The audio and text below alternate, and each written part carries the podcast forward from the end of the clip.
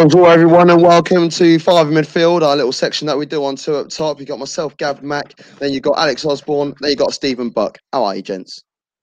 Very well, thank you very much. How are you? I'm good. I'm good. I think uh, Buck has muted himself, uh, so I'm trying to unmute him. I'm hoping that. Hey, I'm back again. Well, well, well, well, well, welcome to the show. Can't silence me that long, my friend. oh my god! Oh my god! Welcome to the show, Buck. Um, right then, so the top fives for today we've decided it's, it's, sort of a little bit different today. So it's going to be the best Champions League teams that have won the Champions League. So not the best final, just the team itself.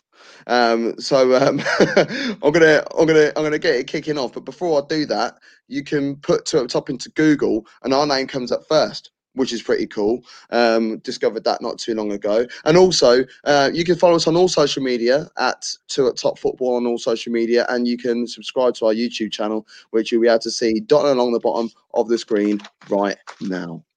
Right then, um, yeah, I'm going to go first because that's what I like to do. And um, number five on my list is the Man United 1968 team because this team this team literally was depleted less than 10 years before that with the with the Munich air strike, uh, the air disaster, which you know is a is, is, a monumental moment in in football history, and the fact that they were able to benefit later on in the year, like later on, like in the in the next decade, from having such a strong squad, they were able to rebuild, and this team had Nobby Stiles in it, had Brian Kidd, it had one of the greatest players of all time, George Best. So you know they they won against Benfica that year, and they fully deserve it. Um, number four is the Liverpool 1984 team. Um, just going to remove that banner there so you can see who's in between sticks. That was Bruce Grobbelaar between the sticks. Now, Bruce Grobbelaar, this is before his match fixing days.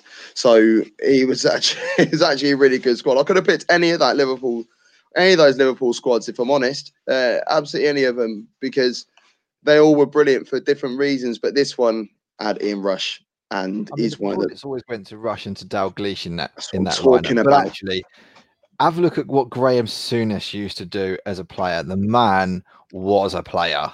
Oh my god, absolute that is, player. That's the animal that you need between the stick, uh, between between the lines, like just going through eating people. He's able to chip him the odd goal every now and then as well, which is pretty cool. Yeah, and so, technically, wasn't that yeah. bad either. He was he was a no. very good football player. He really was. Yeah, people don't really talk about him the way that they should. I think they just moan about him because of all his punditry on on Sky Sports. But that's um, that's what I've gone with um, for number three. Number number two, uh, um, sorry, number three. That was my number four. Number three is the Bayern Munich 1975 team, and the reason why I've gone with this one rather than the one from 74 or 76 is solely because of a Leeds reference. We haven't had a Leeds reference for a long time, and um, they beat Leeds United. In the,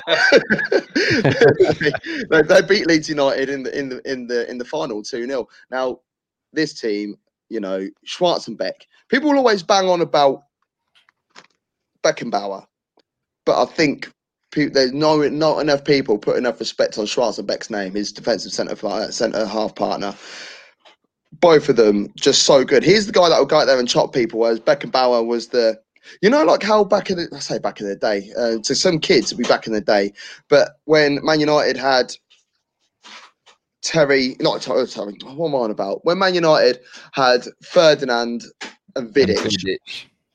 one ball playing, the other one chopping. That's exactly what those two were like. So brilliant, brilliant stuff. And then, of course, one of the best strikers in the history of ever, Muller. And easily in my top five strikers of all time, Gerd Muller.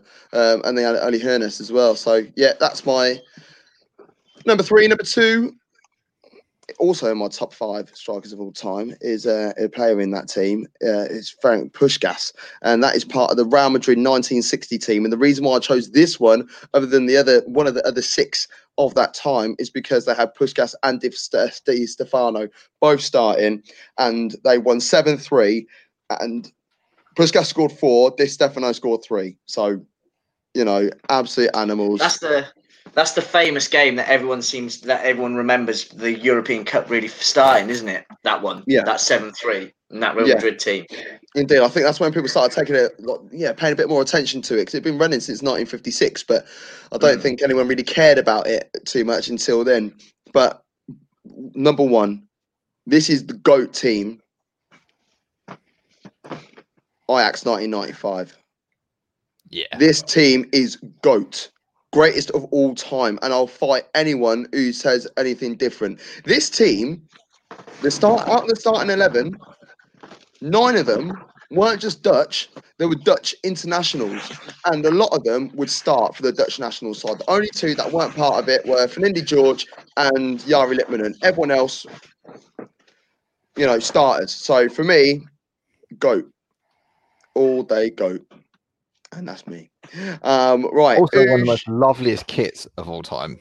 Yes, and that would that's also featured on a sh- on a previous show as well. So you may have to go back and have a look for the playlists of Five in Midfield and have a look at that one in particular, Gray's kits, because yes, it does feature as well as a shirt that I was wearing yesterday out and about in the streets. Um, right. Um, num- who's gonna go next? Um, Bucky, you're up, son. Excellent. So now that I'm Who's not muting five? myself, my number five. my number five. I went for the Manchester United side, but not the '99 side that everyone talks about. Good, good. I went for the 07 08 side. Well done, because that And- 99 side wasn't that starting lineup for that Champions League final was shocking. No. So yeah, I understand why. I fully understand why you've done that. And again, you've got to look at that side. So this is a side which really was, was pieced together over a little bit of time. It wasn't a sudden rush come in. You know, you've got a previous Champions League winner in Edwin van der Sar, who's already come up on the show as being part of that Ajax team. Mhm. Yeah. That was a good side. Tevez, Rooney. It was just a side full of good quality players. Absolute talent everywhere. very very different if you they came back I think it was two seasons before it might have been this season before where they got beaten by barcelona and barcelona in 06 had actually gone out and been unbeaten throughout the whole games hardly considered a goal manchester united win did pretty much the same route that year when they went and won the champions league hmm Brilliant and stuff. still beat some very very very good players a very good Yeah. team sorry so number five So I've, I've I've I've done my five. That's that's your one as well. That's six solid teams, man. Six solid teams on the spin. Who's your number four? so for my number four i actually went for the liverpool side And you ruined it. Of istanbul and i've ruined it yeah I've ruined it for good reason. ruined it. I've ruined it for good reason. Right. ruined it. We've at it from a literally just named six amazing teams, right? and then you give this one. Let's have a look at that again. Djimi Traore, Steve Oh, Finnan. right, So, all right, let's let's leave the fullback situation out of it. But let's go back to that starting lineup. Sami Hyypia, brilliant defender, massively underrated for what he was. Okay, Sami yeah, Hyypia like was a good, good defender. You I had like Steven Gerrard in there. Harry Yeah. At the time was on fire. Yeah, he was sick. Yeah, I get that. You know, th- and you had Milan Baros as well, who I think went on to win the European Golden Goal mm. somehow for whatever he did. I don't know how he did it, but he did. Dead So striker. And he wore number five. Don't trust him. Number four is that team. And the reason why I've come at it from that side is if I not look at just the players, because obviously man for man, that is not the best squad. Dead. They went up against the favourites for the tournament. They were 3 0 down at half time. They We clawed about it the back miracle, but that team was rubbish. Ah, it's rubbish if you look at the individuals. If you look Yeah. at what collective achieved over that season for what should have been inferior individuals, and they won the Champions League. I mean, some some might some might argue they were fortunate to get to the final with that goal with that goal against Chelsea in the semi final. Yeah, exactly. Yeah. Man, Liverpool absolutely But- jammed it that year. Last year they deserved to win it 100%, but that year they jammed it it. And there's no there's no comparison. Man for man, last year's team way better than 07's. But as a unit of what they achieved when they should never have even got to the final, let alone won They're it, still worse. Well done, Bucky. it's a good team. Who's number three? My number three, I went for the Ajax side. Oh, you went there? Well, no, I did goat, went man. there. Goat. I did went there, and I went there for the for the prime reason. One, the kit is absolutely sick. Two, Yeah. though that team is littered with absolute top, top, top talent. You, you can't pick a single area on that team and go, that was their weak point. Didn't exist. One million It percent. was a team, and it, when it, they, all those players got picked off and went off to other sides elsewhere in the Champions League competitions later on, and then Ajax didn't really recover towards after that. It was just that nucleus of players was so good, just so so good. Even the I think they've conceded the lowest number of goals in Champions League history from start to finish, two goals. Yeah, quality. Total Tell football. me, just an absolute team. Who's your number two? Number two. So I've kept this within the kind of early 90s radius um, in number two. So I've gone for the AC Milan side of 93 94. Second best team of all time. Just so apart from Of the nineties, of the nineties, of the nineties. Of the 90s. Of the nineties. apart from what they've achieved in the Champions League, this was a team that actually changed the way Serie A awarded points because Yeah. they won Serie A with 35 goals across the entire season, yeah, but they only shipped 15. Yeah. They were so defensive that the league went, we're going to have to make three points for a win from now on. yeah, because yeah, it was two points for a win. way we could then, do yeah, it Right. they were just so defensive under Fabio Capello. And then he turns up to the Champions League final, completely reversed his tactics, and they went out 4 0 winners. Slapped him. Oh no. like, And you got to think that this See- Milan side didn't have the likes of George Weah. It didn't have the likes of Zvonny Boban as well. So it's, I find it I find it baffling that future AC sides of the nineties didn't go on and win more. Yeah, and They, well, they- they also didn't have Van Basten, who'd retired due to an injury, didn't he? Uh, about a season Yeah. or so before. but it wasn't just Uh, Van Basten, also was it? obviously You had Rijkaard, Laudrup in there, you had before, who have Maldini, club well. Racy, like The- the- Desailly, Papin. The- that it was just absolutely littered with players. Squad was brilliant. The only thing that I would throw back at that, because I consider this team for my top five, would be the lack of games that was played in that tournament. Nah, So- don't buy that. I would that would the only pushback I'd have on that because No, I I- don't buy that because you still got to go out there and beat what's that in year, front it of would have been easier it, it, was certainly easier to win than other other. No, no, no, no, no, no. They played that, that no, because in '94 there was four groups of four. There was four groups of four, and, it, uh, and in '94 because they beat Man United in one of those groups as well. Um, no, um, no, they didn't beat Man United. No, Barcelona was, beat Man United. Barcelona beat Man United, and Romario bagged no, no, no, I'm not. I'm not buying that. lost They're it. brilliant. That's a, that's a side that is literally Champions League, league winners, cup winners, and change a point system in a entire league because of how good they were to try and give parity. It's got nothing to do with the fact that there was less games. That was a Who's- proper De- team. de- de- definitely Who- less games there. who's- There's who's- less games. Not buying it. Who's number one? So I, I've ranked my uh, my Spurs roots here, and my number one was the 2006 2007 Barcelona side, who Uh, I- it's it's, I'm it's fairly 0506. sure. I'll, I'll, I'll, still- I'll, sorry, still- I'll, 0506, but I'll, I'll yeah. still I'll still Which- cry about this. which they went and beat. Oh, now what was it? Was it was it Arsenal? I think they went and beat. Which Do you know might have what, even right? included a I meant to kick off about Sol Campbell in there. So- thing is, I can't even kick off because this is I think this is edition 18 or 19 of um of, of five midfield, and all we've done is hammer you in every single one that you've been Yeah. involved in. So you know what?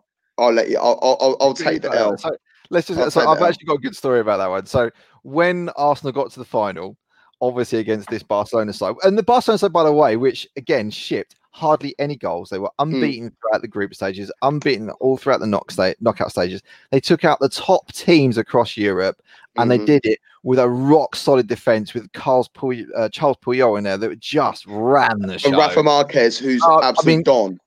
absolutely and you've still got the likes of you had deco you had uh samuel Eto'o was it Gooley that was in there as well along Oh, with mate, Ronald Ludovic Giuly, Van. Bommel that is an absolute leader on a pitch when you get Mm. him in charge so they had some proper proper proper players however as a spurs fan obviously when arsenal got to the final i bought a barcelona shirt i have i make no shame about that one and i couldn't couldn't be happier when Sol Campbell thought he'd scored Well, he did score. I think- but then he lost it. It's the, it's, the, the, it's the only time that Sol Campbell's goals actually stood when all the others should have for Angleterre as well. Oh, It's the only time. It's the, only, it's the only time when it actually stood. So I'm, I- what I- my theory is if that goal was disallowed, Arsenal would have won. Um, How did you get to that? because every that's what happens with England, isn't it? Every time he scores, Oh, he's get disallowed, didn't it?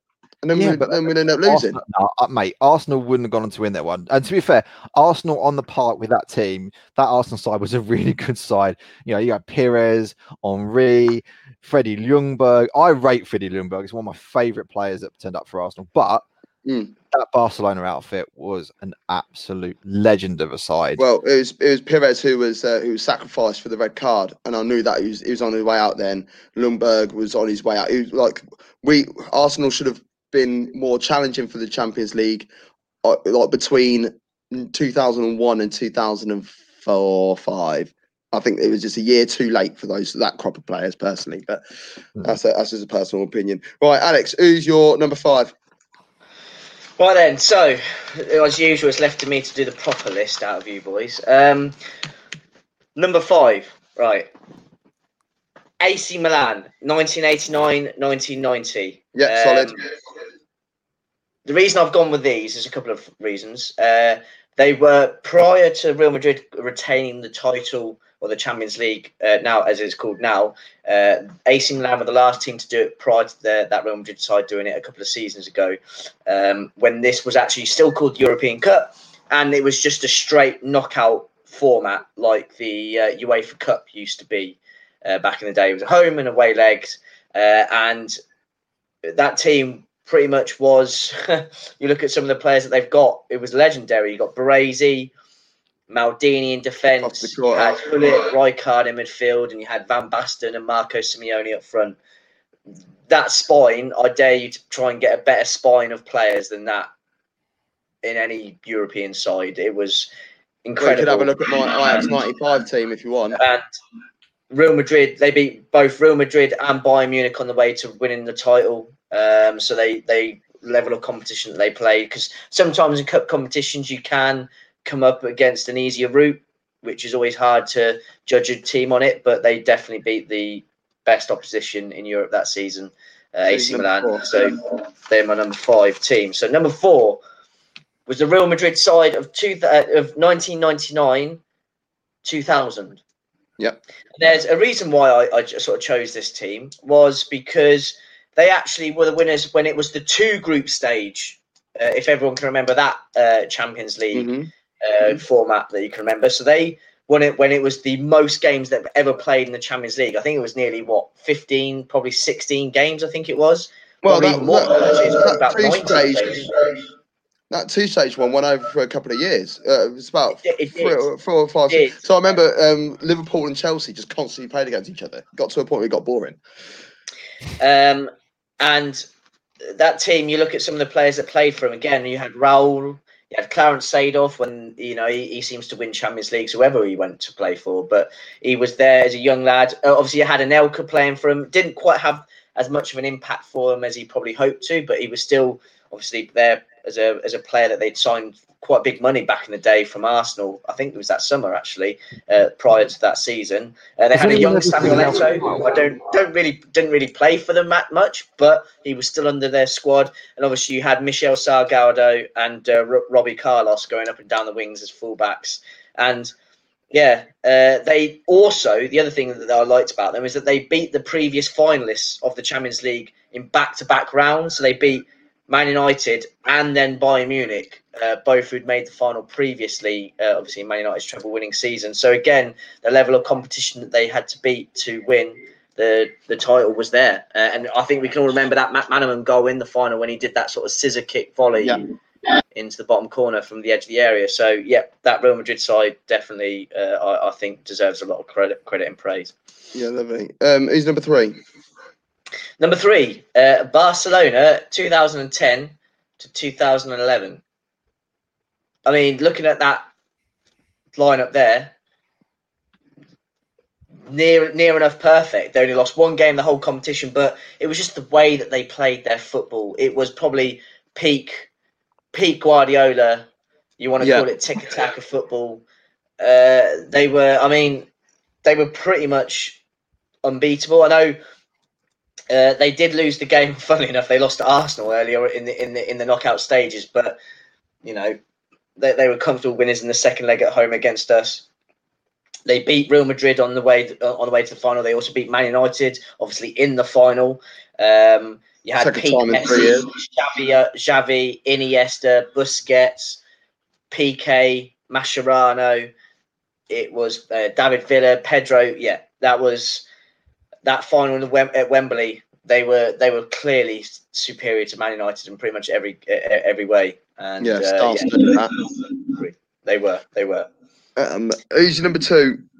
Number two, Real Madrid, 2016, 2017. The first team to retain the Champions League, as it's called the Champions League, and not when it was the European Cup. Again, they only lost one game the whole campaign. Ronaldo was bagging for fun. You had Sergio Ramos Marshall in the back. You had that dominant midfield of Toni Kroos and Luka Modric in uh, sort of just keeping things ticked over, backed up by Casemiro as one of the uh, a really underrated defensive midfielder as far as I'm concerned. And yeah, that was sort of the I think the peak of their four out of their five titles that they won.